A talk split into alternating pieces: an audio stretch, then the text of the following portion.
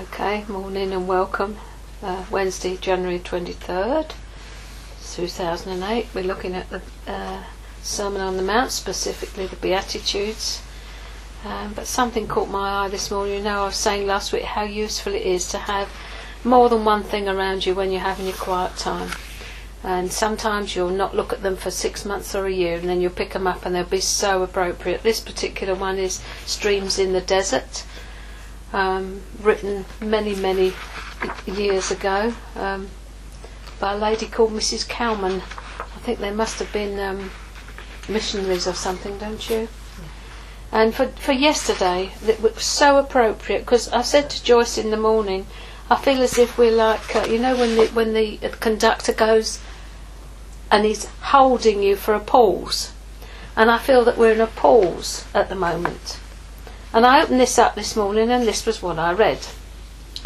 There is no music during a musical rest, but the rest is part of the making of the music. In the melody of our life, the music is separated here and there by rests. During those rests, we foolishly believe we have come to the end of the song. God sends us times of forced leisure by allowing sickness, disappointed plans, and frustrated efforts. He brings a sudden pause in the choral hymn of our lives, and we lament that our voices must be silent. We grieve that our part is missing in the music that continually rises to the ear of our Creator. Yet how does a musician read the rest? He counts the break with unwavering precision and plays his next note with confidence, as if no pause were ever there. God does not write the music of our lives without a plan. Our part is to learn the tune and not be discouraged during the rests. They are not to be slurred over or omitted or used to destroy the melody or change the key. If we will only look up, God Himself will count time for us.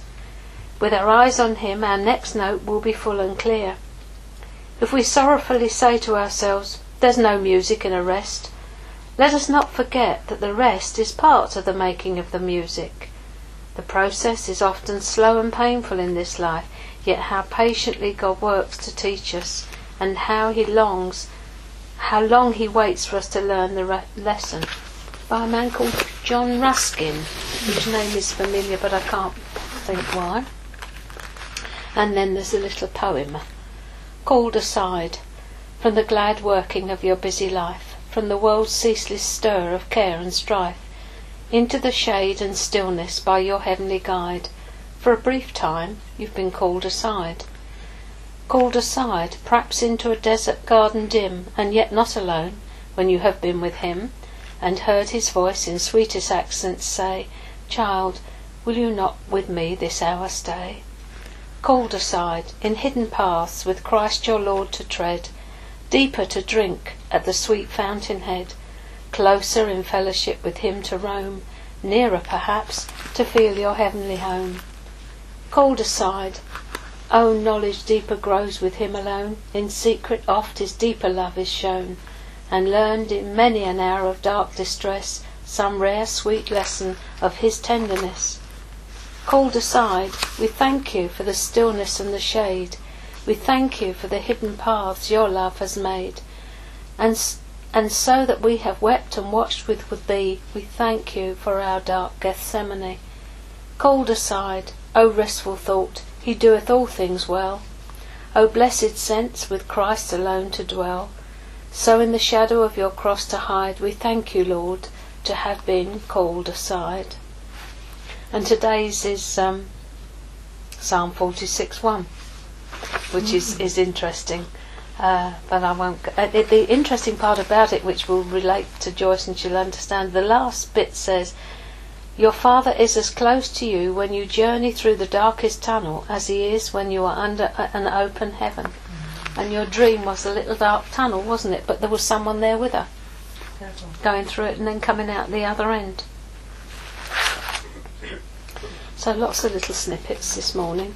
This one, uh, wisdom is the principal thing, get wisdom. We've tried to find out where this was, well, there's a name of a publisher.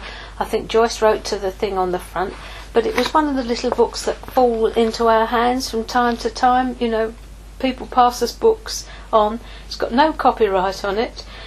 Uh, only know that it was written by a man called Keith Mason, and it's deliberations really on um, attitudes, proverbs, and it um, it just seemed to me to be appropriate really because day 22 and and 23 is Proverbs 4 26 and 27 is day 22 which was yesterday.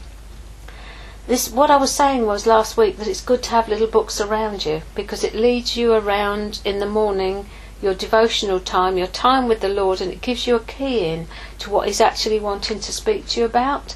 I had it the other day. There's, I've got a uh, journal that's got scriptures at the bottom, um, and my eye t- lit upon the scripture at the bottom of the page, and I went. That set me off looking at something else, um, and I went off for ages looking at things, and eventually I came to exactly the same scripture through a different route. So I'd gone in a complete circle. And it was just exactly what I was saying, I think, to Carol, that if you have these things around you, the Holy Spirit Himself will take you where He wants you to go. But if you're just stuck with your reading plan or your daily bread or whatever it is, it's so narrowing. It doesn't give the the opportunity for the Holy Spirit to take you where He wants you to go. So I've got streams in the desert. I've got this one here. Um, I looked in the Daily Light, which some of you might know is very, very um, old um, scriptures for the day, every day of the year. The scriptures, morning and evening. Um, they just key you in to what God is saying. So this one is Proverbs 4, 26 and 27. Ponder the path of your feet. He said, feet of your path path of your feet, and let all your ways be established. Do not turn to the right or the left, remove your foot from evil. The book of Proverbs is not only concerned with right speaking, there is much instruction on right attitudes. We can often spot right away that something is out of the will of God because it ministers to the sense of self aggrandisement. Satan began his trickery with the temptation to be more than we should be and this is his continual line of attack. At the heart of every sin is the desire to be something in ourselves, and even self abasement can be turned into an opportunity to magnify self. Solomon's wisdom says pride goes before destruction and a haughty spirit before a fall. Better to be of a humble spirit with the lowly than to divide the spoil with the proud. Have you ever felt thoughts coming into your mind like self lifting thoughts. I don't quite know how to describe them. Um, that that that um, that m- sort of fire at you. Well, you know, people will think you're so clever, or something like that. And that's from the enemy. And I have to. I I I, I so often hear that sort of thought coming at me, and I'm I'm learning to just say, I'm not having that. If that thought's mine, Lord, forgive me. If it's if it's not, I'm not receiving it anyway. That is how you guard your thought life. You don't allow these things to come in, uh, because that is where He will attack you. Is in your thought life. Um, you know that to make you feel how important you are. You are important, but not in that sort of way. It's not in the puffing up sort of way. It's important in as much as you have significance because of whose you are, and you are so important to Jesus that He died for you. So there's no, the, the, but the other side of the coin is the satanic, which is just, is self-aggrandisement, like the feel-good factor. The world would say, you know, give me a few strokes. I remember someone phoned me once and she said, "Oh, give me a few strokes. I'm feeling a bit down." I thought, what sort of language are you talking? I'll do no such thing. Oh, desperate, isn't it? When you get into the world's mode of doing things and you're trained by the world for a particular job, going to pick up the parlance and find yourself operating in completely the wrong realm. So, this arrow of conviction, this business about being um, of, a, of a humble spirit rather than haughty, came to Peter when Jesus spoke the miracle catch. Luke 5 8. For he knew himself at that moment to be worthless in the Lord's sight. I think it could be the one where it says, Away from me, Lord, for I'm a sinful man. Luke 5 verse 8. I can remember I said this. I said this to someone, one of the elders at the at the community church, that I'd been sitting having my quiet time, and I felt the presence of God so much that I fell on my knees and said, "Away from me, Lord, I'm a sinful man." And he and he looked at me as if he couldn't he couldn't understand. Yes, it is. When Simon Peter saw it, this is a miraculous catch. He fell down at Jesus' knees, saying, Depart from me, for I am a sinful man, O Lord. Because Jesus knew what was going on in his heart, he was probably thinking, You're joking, we've been doing this all night. Who do you think you are? It's not going to happen. Ah. Renew himself at that moment to be worthless in the Lord's sight, and yet there was more to come. Peter's pride had to be broken. And you know about uh, how Peter's pride was broken. Before the cock crows twice, you'll have denied me thrice. And uh, it says at the bottom here legalism has pride because it says self effort can produce the works of Christ. The self effort of Peter as a fisherman caught nothing on resurrection morning. Interesting little notes. And then the next day, day 23, Philippians 2 5 to 8. Let this mind or attitude be in you, which was also in Christ Jesus. Because we're looking at attitudes, aren't we? Who, being in the form of God, did not count it robbery to be equal with God, but made himself of no reputation, taking the form of a servant he humbled himself and became obedient to the point of death, even death on the cross. he says, oh, you know, I've recommended that you read one of the books, one of the chapters of Proverbs each day because it is, to me, it's a brilliant book. He says the book of Proverbs constantly seeks for the motivation behind what people say and do. Is our attitude one of self glory or the glory of God alone? In the Gospels too, Jesus spent much time instilling basic lessons of selflessness into his disciples. And he says, read through Mark 9:31 to 39, Luke 9:51 to 56, and Mark 10:35 to 45 in that order. So interesting. Just a um, an example really.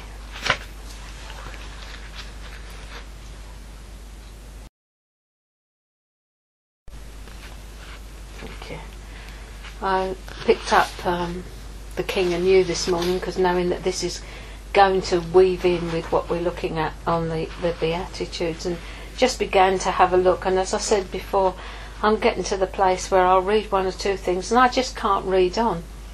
I'm just I am captured by what's being said and I have to think about it. Um, he talks about um, God wanting to set us free. On page 22, there is something He's after in the life of every believer, but a person cannot be set free if he doesn't know he's in bondage.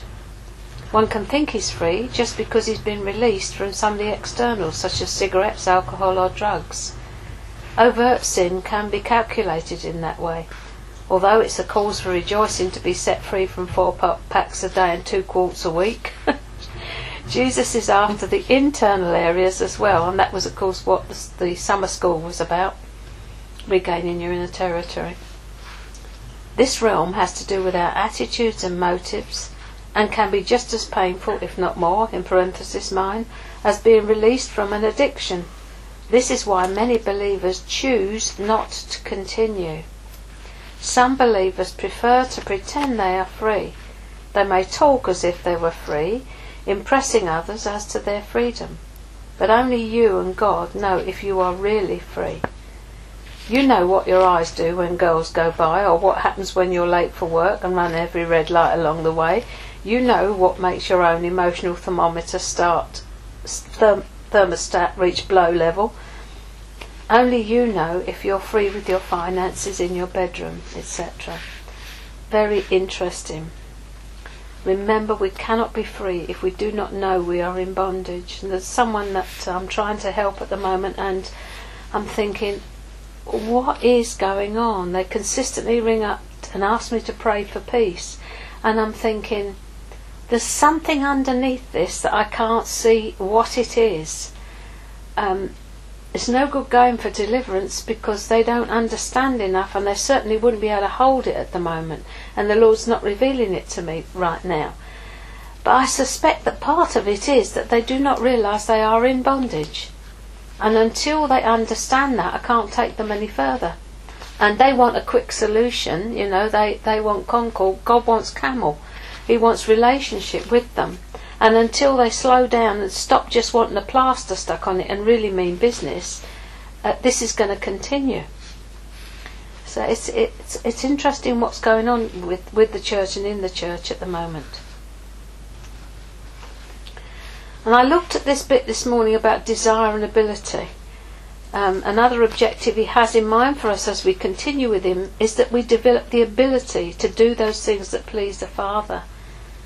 Our desire to please the Father and our ability to do so are two entirely different things. And he goes on to say that it's the new nature from which the, our desire springs, um, resulting in the ability. As we continue in his word, he begins to deal with our character, resulting in the ability we lack to fulfill our new desire. Nature is given, character is developed. And somewhere else he's, he's spoken, and I don't know where it is, about the two things of in Christ and in the Lord. They're two different places positionally. One is in Christ positionally, like in Ephesians. We are positionally in Christ. But in the Lord is a behavioural thing.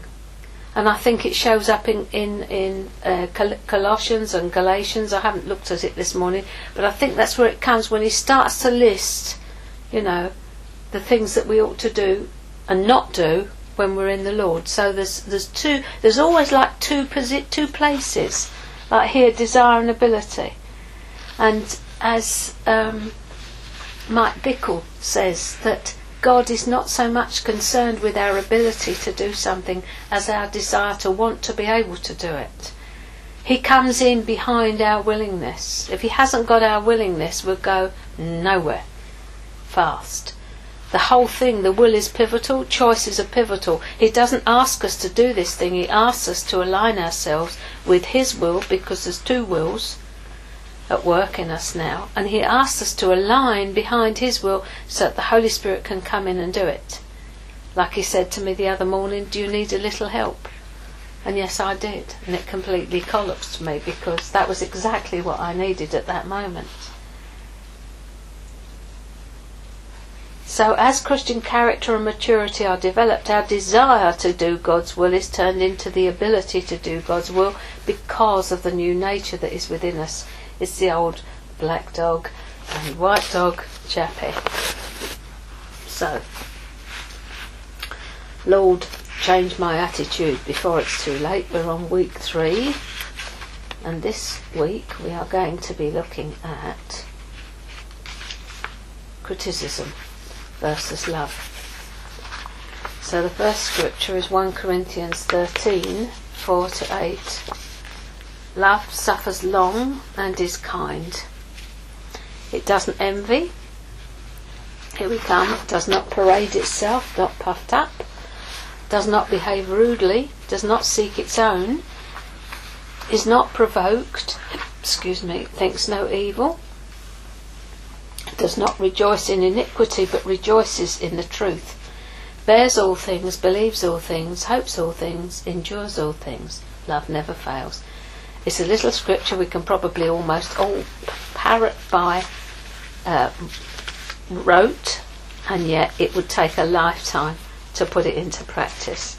Because have you noticed with scriptures they, they just hit the surface sometimes like a bouncing bomb they just bounce across the surface they don't actually touch anything.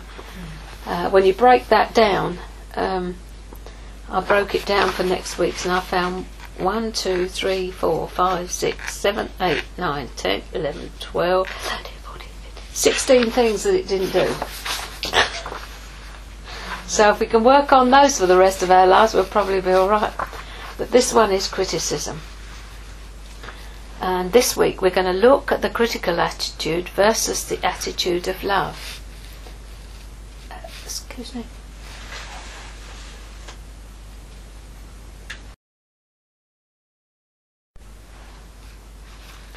We're going to see how our current thinking needs mid course correction in order that we may become children of our Father, blameless and harmless, without fault, holding out the word of life to a crooked and perverse generation among whom we shine as lights in the world. That's a paraphrase of Philippians 2.15. That's the, the Verrall version.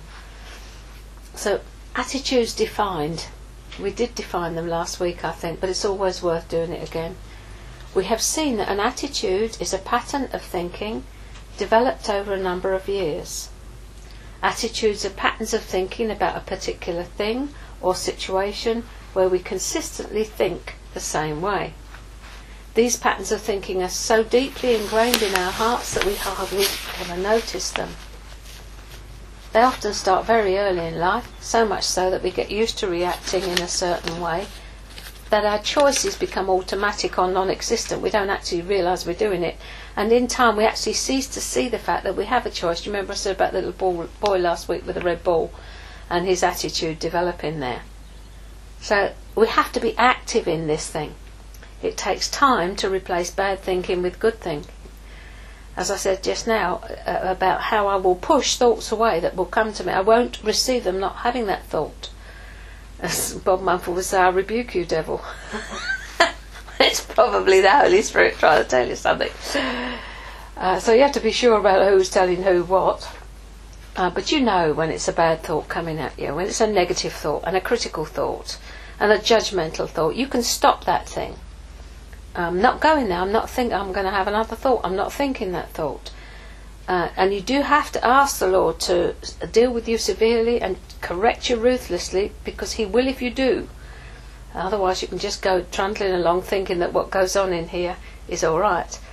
As Graham, I said, think said on one of those um, CDs of his, um, when you were born again, you didn't invite me into your head, thank goodness. You invited me into your heart because he said, I don't like what goes on in your head. Uh, you know. And I've had the Holy Spirit say to me when my mind is going to go somewhere, maybe perhaps um, examining the way I did something years ago and thinking, oh, don't go there. I've actually heard him say, don't go there, so I've not gone there. Because to go there is totally pointless uh, hindsight is the perfect judgment because you've then got all the facts and you can say, well, I would have done it this way if I'd known. Well, if you're put back in the circumstance again, you do it exactly the same way because you haven't got hindsight at that point. So, uh, you know, it's not a good thing to go backwards into old things like that to try to figure out what happened there. Don't go there. We choose our attitudes. And we've seen if we don't make choices, we'll stay exactly where we are. Choices are absolutely pivotal to our growth. Never, ever, ever underestimate the power of choice. We need to see that what we have been believing or thinking is wrong and that we need to do something about it. So it's mid course correction. We cannot defend the indefensible. We need to be mouldable and correctable. So our attitude determines not only altitude but outcome. What we choose has a direct bearing on how we experience something. And a simple example I've given is well, last week um, when the vacuum cleaner seized up suddenly, um, I immediately had choices to make because I knew that that would affect Joyce, knowing that the cleaner had gone again and somebody else had been using it and it went pop. So I knew that I couldn't afford to be stressed by it at that moment because I had a teach to do. So I made the obvious choice. I can't influence this, I can't affect it, it's happened. I'm choosing peace. I'll address that issue when I need to. It's only a thing. Work it out later. People are so much more important than things. We can replace things. We cannot replace people. So Matthew 7 3 says, Why do you look at the speck in your brother's eye, but do not notice the log that is in your own eye?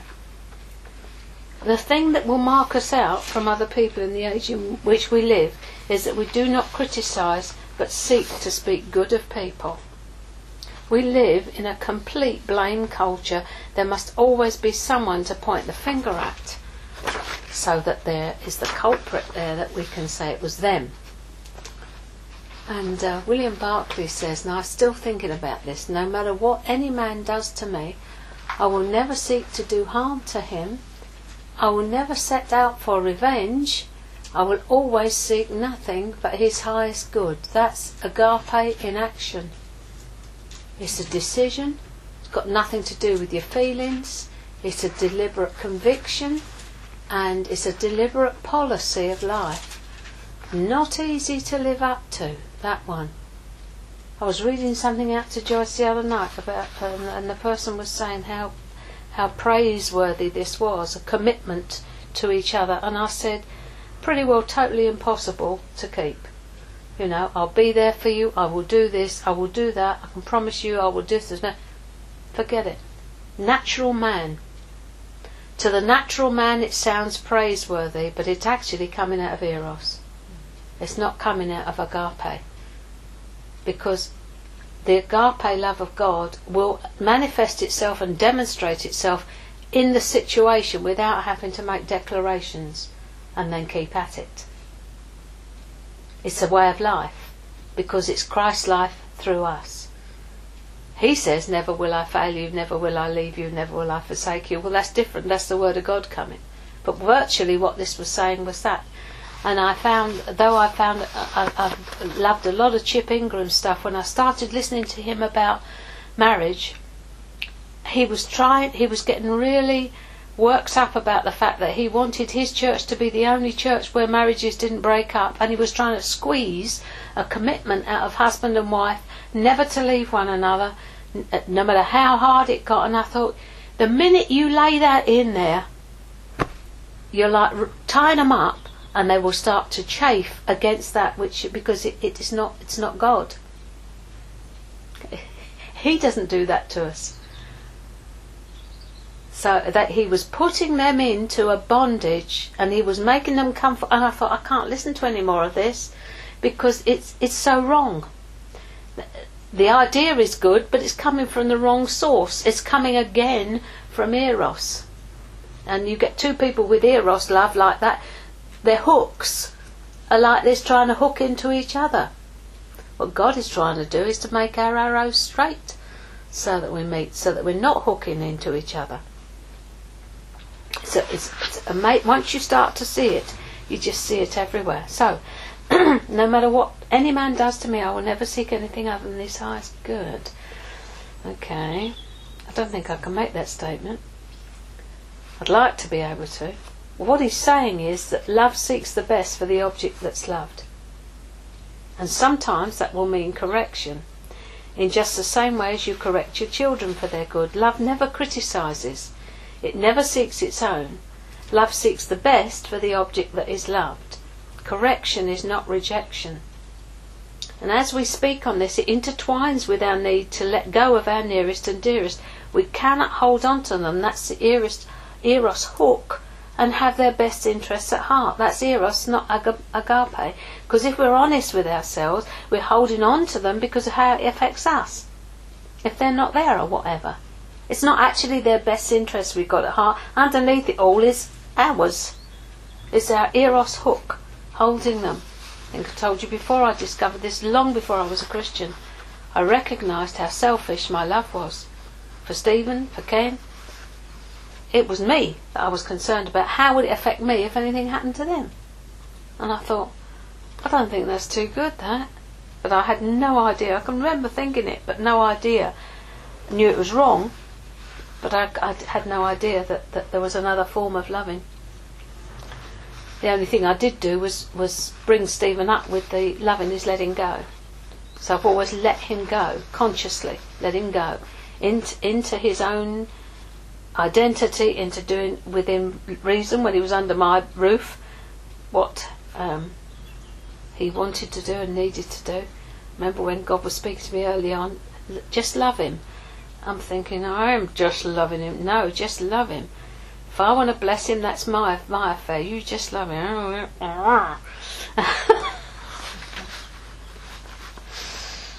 okay. So when we come to the whole issue of criticism versus love, we're going to have to be ruthless with ourselves and look at ourselves dispassionately and objectively, not subjectively. Objectively means you stand back and look at it clinically and observe what's going on. Subjectively, you're in there with your own feelings. So we have to admit when we're seeking the speck in someone else's eye and overlooking the log which is in our own. Until we accept responsibility for our own attitudes, we will never be able to change. It's what uh, Bob Mumford was saying. Until we see that we are in bondage, we're not open to being free because we don't know we're in bondage. So we've been looking at the children of Israel in the wilderness and why they found themselves there. And Numbers 12 records one of the five events that led to God's decision to thrust them into the wilderness because of their murmuring. And Numbers 12 1 is where I want to go now.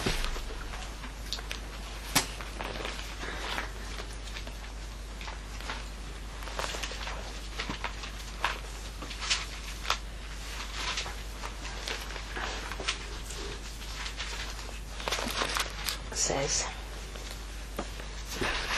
I'll read a bit.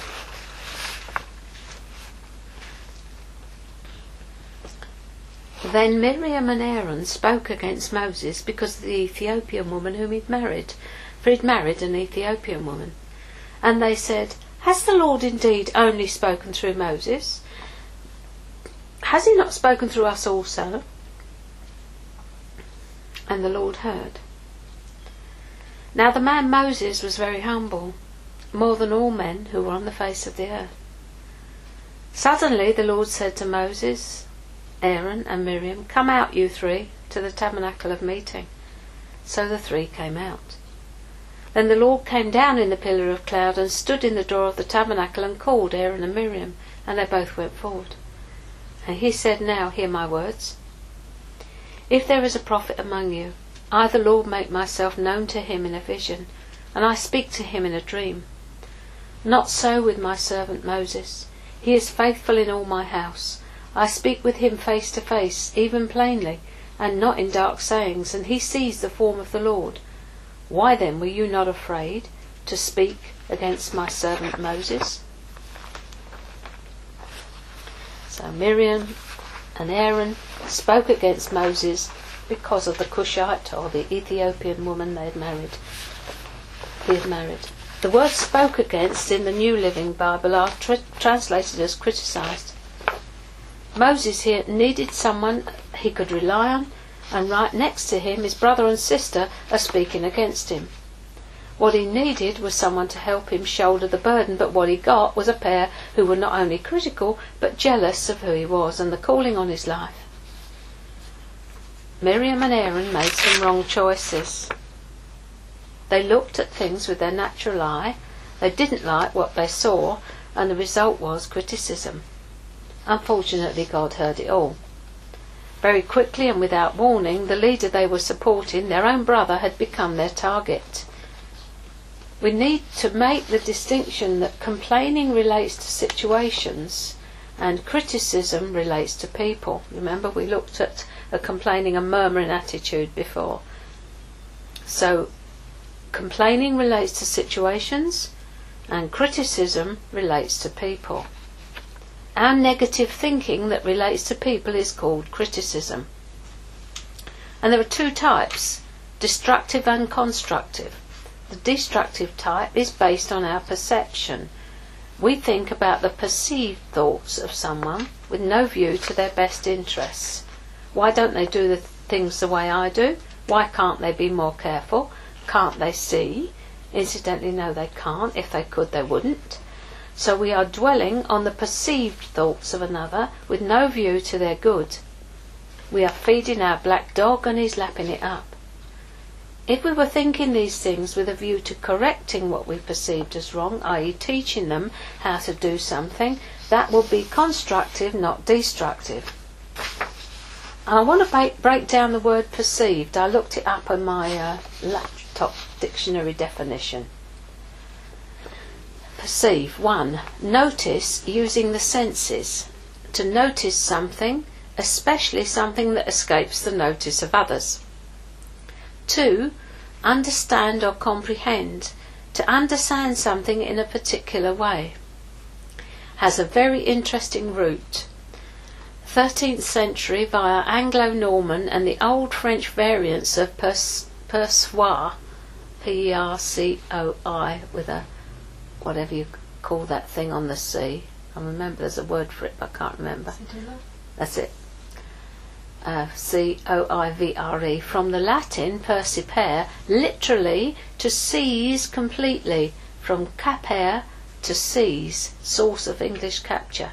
So, what you're doing when you perceive something is to capture something in your senses. We're capturing something we've noticed with our senses, we've seized or picked up on something about someone else, and that something is not good. Incidentally, when God asks me uh, what I'm seeing, He doesn't say, What do you perceive? He says to me, What do you see? Because that is often his question. You remember, I think it was to Jeremiah, he said, What do you see, Jeremiah? And he says, I see a pot boiling, tilting from the north, or I see an almond tree about to break into blossom. He didn't say, What do you perceive? Perception is fallen.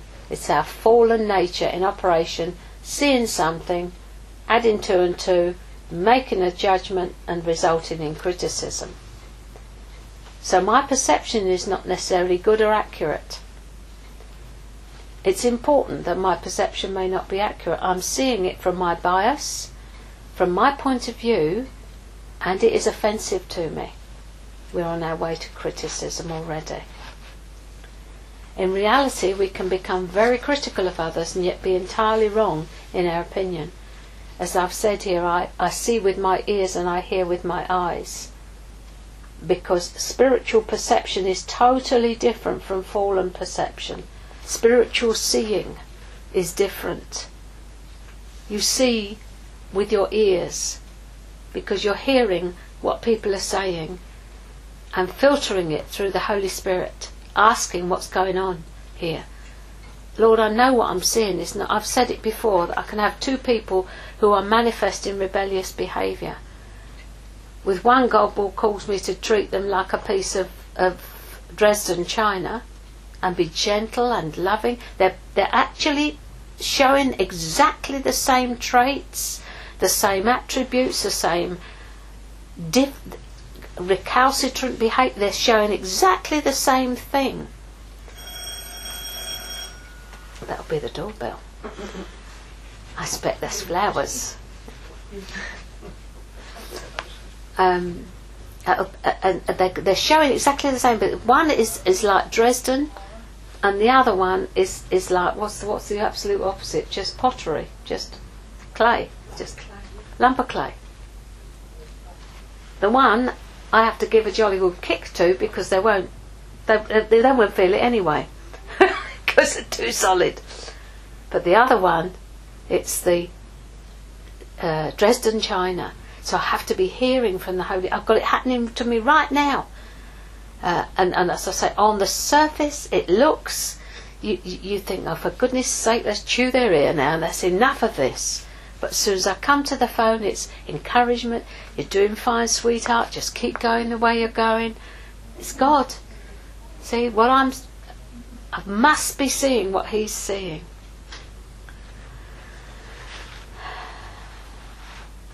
Let's move away then from the issue of whether the faults are real or imagined, or perceived or imagined, which is existing only as an idea, a thought, or assumption, not reality, because either way the attitude is destructive to us.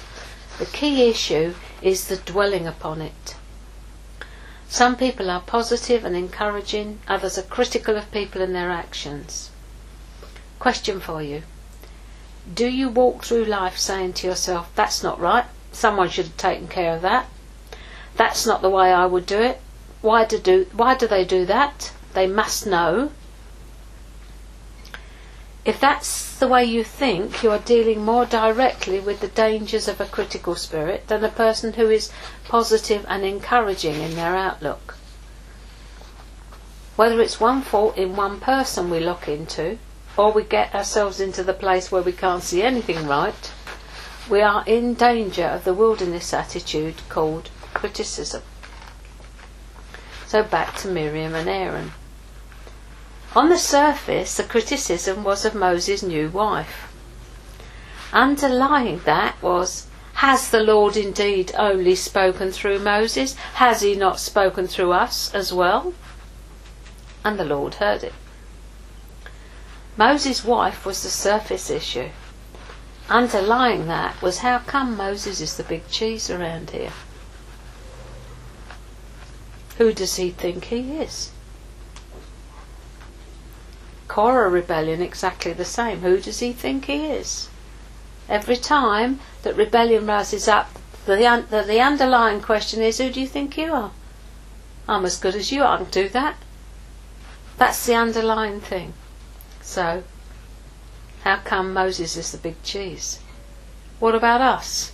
What about our place? There were consequences for the pair for this attack on Moses. God was saying, Have you any idea who you are talking about? Someone I spoke to the other day uh, is, is coming to see me from a church not too far away, and uh, he's been struggling with the issue of the leadership for two years now. But he said early on, the Lord said to me, Don't curse the anointing. So he's been very careful not to say anything about the leadership. He's bottled and bottled and bottled it. And he's coming to see me probably to spill the lot and then get healed. But the fact is that whatever we think about whoever is placed in leadership, most of the time they're placed there by the Lord. And they actually carry the anointing. Oh boy, did I learn that. When Benny Hinn's brother Henry Hinn mm came to Colin Urquhart. I'm just being reminded this. Colin came to Colin Urquhart's um, revival centre. Joyce and I went. I think Lola went as well. And at the end of the evening, he called us up to the front. Now, I didn't like this man, this Henry. Didn't like the way he talked, didn't like his attitude, didn't like anything about him. Big lesson coming up, listen to this as I went up to the front, I'm right in the front here where the, the, the uh, platform was. There, there. I saw this huge wave of, of oil, anointing, coming, and I'm waiting for it to come over me. It stopped right there. Never got it. On the way home, I'm saying to the Lord, why did that stop? You spoke against the anointing. I couldn't go back and get it. Never got it. Never got what was on offer that night because of my attitude towards the man who was up there. Lesson. So God was saying, Have you any idea who you're talking about? This man is like no other. I speak to him face to face. And then verse 8 he says, Why weren't you afraid to speak against my servant, against Moses? They were probably thinking, Hold on, it wasn't that bad. We weren't being that critical. We just pointed out a few flaws as we saw them. Nobody's perfect. We were just pointing out a few flaws. But the judgment of God on Miriam was swift and Moses, the injured party, ends up praying for his sister. I think it's in Mr. MacDonald's book. He points out the fact that again it looks as though Miriam incited Aaron. As uh, Eve was the instrument for Adam. Sarah was the one who incited Abraham to go and lay with his. So here we have the woman again seeing something, not liking it, and inciting the husband. It's just a thought that we women have got to be a bit careful about what we say to our husbands so that we don't incite them to do something that they shouldn't be doing. I think I'm raising this issue in what I'm talking about on Saturday. I'm not sure. In reading through my notes, I think it's there. So Moses, the meekest man, and the injured party ends up praying for Miriam. It's an interesting little domestic scene, that. It may be a sledgehammer to crack a nut, but the principle here is that God doesn't like criticism of his children, any of them. The point here is that Moses is described as the most humble man on the face of the earth. Doesn't mean you can criticise anybody else and you mustn't just criticise leadership. It means you've got to guard your thought life and ask the Lord if what you are seeing is the way He sees it. How do you see this, Father? Is this how you see this? Because, as you know, I've said before, it scares the wits off of me when the Lord says, Well, how do you see it? And I say to you, Don't I know? Don't I know what I'm seeing? Now tell me what you're seeing. So I'll tell him, and he'll most often say, You see right. Because I'm not looking with a view to criticism, I'm looking with a view to seeing that's diagnostic, I can see that. How do I pray? How do I bring wisdom into this situation? Is it me to say anything or is it me to pray it? I can see this, but what do you want to do about it? There's a difference there between that and a critical spirit which actually makes you feel better. It puffs up the fallen nature. Particularly if you have a low self image, you will criticize because that will make you feel better subtly you will feel better. Which is completely denying the new DNA and the new nature that God has given us. It comes back to an awareness and an understanding of the exchange that was made the moment that we believed. Satan will do anything he can to keep you in your old nature. Anything he can, feeding that black dog. There comes a time when you really have to just turn your back on the thing and say, I'm embracing what you did for me at the cross. Because what Jesus did for us at the cross gives us significance and self worth without any other ways that the world look for that. You don't have significance and self worth because you're articulate. You don't have significance and self worth because you can do under words a minute shorthand, whatever whatever it is, you put your own in there. Your significance and self worth are because of whose you are and who you are now. You are a divine person, you've got the divine DNA in here, you have God in you, you get to choose whether you're going to line up with that old one or the new one. There ain't no choice as far as I'm concerned. The person I was, as I've said to you before, is dead. I don't own her. I don't recognise her. She has no part in my life. That's why I have got such a block about when Stephen says to me, Well, do you remember this and this and this? Well, no, I don't, because that person's actually snuffed it, as far as I'm concerned. She does not exist. I don't want her to exist. She was not nice. But the personality that God gave me still exists. But his character and his nature are being formed in me every day by my choices. You can choose to have a carnal moment, but you find less and less that you enjoy it. If you make that choice, you won't have a carnal moment. Choice is always flesh or spirit. And for flesh, you can read your old nature. Don't want it. Don't like it? Hate it. Do a fandango on its coffin. Not worth it. So Moses is described as the most humble man on the face of the earth. Key, he was fully submitted to God. He knew God face to face. He was obedient. Aaron was quick to realize he shouldn't have lined up with his sister he says, Do not account this sin to us in which we have acted foolishly and in which we have sinned. Criticism comes into the category of sin, which is missing the mark of God's target, His best.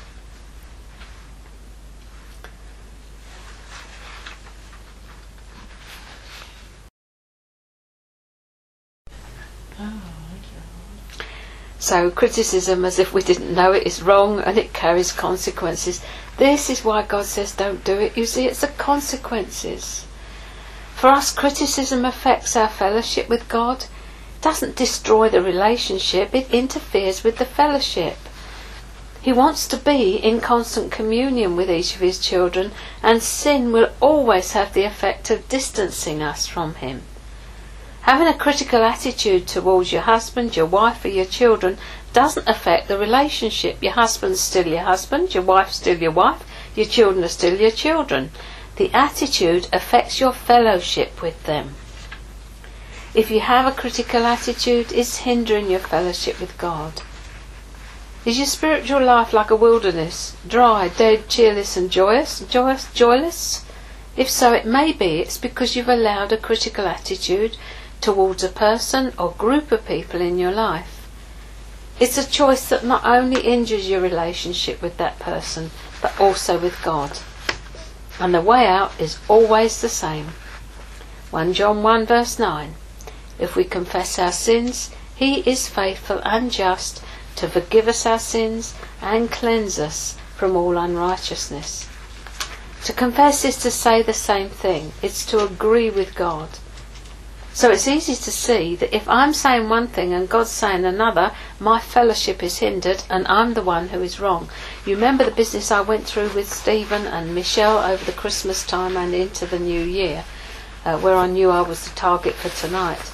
And, and I was finding it very hard to not to be quite vindictive in my heart towards Michelle. I fought that one uh, to bless her uh, and. Um, I actually asked the Lord that it would die a death. Um, that you know he was insistent on coming out with me and all things like that, and t- giving me this dressing down and talking to.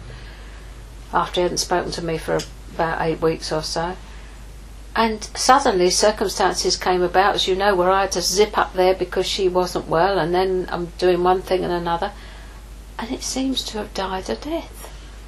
And I'm thinking, Father I've still got my battle fatigues on, but I've got a suspicion that this has actually, the prayer has been answered.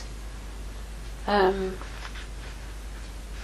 so, but I did, I, I really struggled with it until God showed me the way He saw her. And it's not the way I was seeing her, you know? So we've all got one, haven't we? The last thing is that criticism hurts us.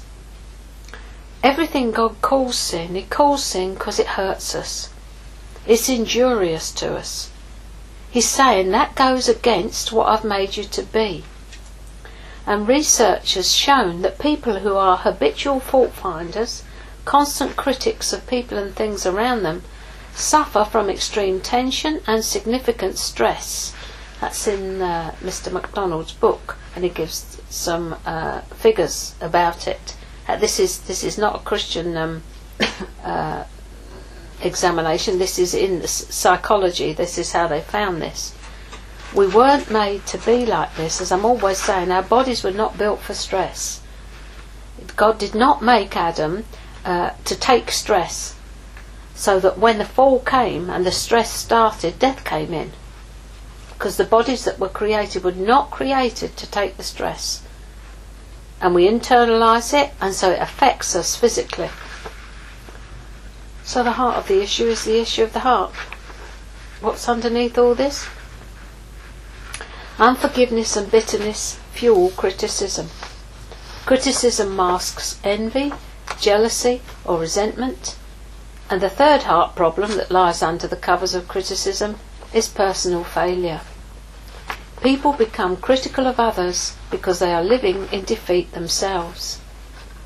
And criticism is actually a major diagnosis of self rejection. Because we have such a low opinion of ourselves, we criticize others in order, as I said before, to feel better about ourselves. Oswald Chambers said, Beware of anything that puts you in the place of the superior person. That's what I started with, wasn't it? Anything that makes you feel superior is not conducive to your spiritual life.